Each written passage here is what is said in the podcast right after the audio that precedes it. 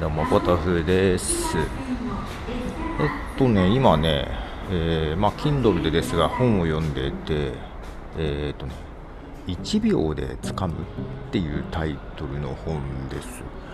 これね、なんで知ったんだっけ？なんかの記事を読んで、あ、面白そうだなと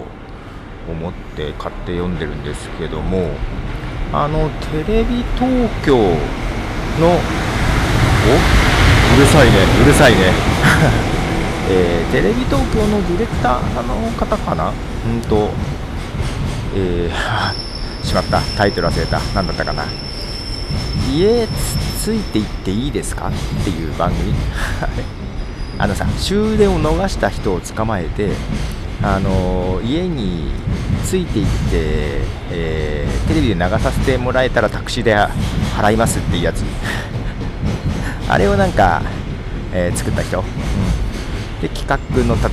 どういう意図で企画立てたかとか、なんかそういうのも含めてで、ちょっとそこにいろいろ共感するところがあって面白いなと思って、いらして、ちょっとなかなかいいヒントをもらったりしつつです。で、今ポッドキャストをさ、ちょっと作り変えてるんだけど、テーマとしてはポッドキャストのことを喋りたい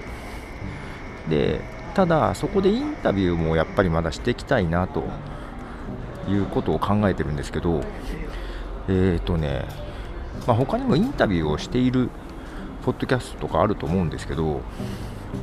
有名人とか会社の社長みたいな人にインタビュー、というのはあるじゃないあとは自分の知り合いとかね、あると思うんだけど、自分がやりたいのはね、本当に一般の人、しかも知らない人全然バックグラウンドを知らない一般の普通の人にインタビューするのがやりたいし、面白いなと思ってるんですよ。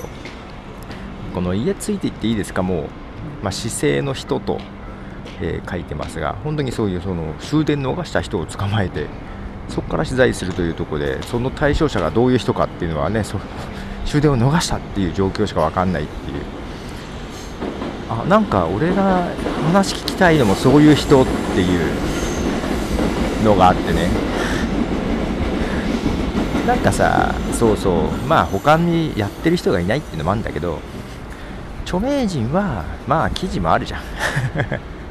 ポッドキャストでインタビューする人もいるし、あとポッドキャスト配信者にインタビューみたいなのもあるし、私も配信者に聞いたことあったりするんだけど、なんかポッドキャストをテーマにしたいんだけど、ポッドキャストの良さを広めるのにさ、いわゆるポッドキャストやってる人にインタビューしたり、ポッドキャストってこんなに面白いんですよっていうことばっかり言っててもさ、つまんないじゃんとずっと思ってて、だからそこでインタビューとかするテーマ、どういう人かっていうテーマはまた別にしたいなと。ポッドキャストの魅力を伝えるのに、ポッドキャスト以外の話で、魅力を出したいというね、ことをね、なんとなく考えていて、それは間違いじゃないなというような、そんなことを確かめながら読んでおりますさあ一体どんな感じになるでしょう。ただ取材ね、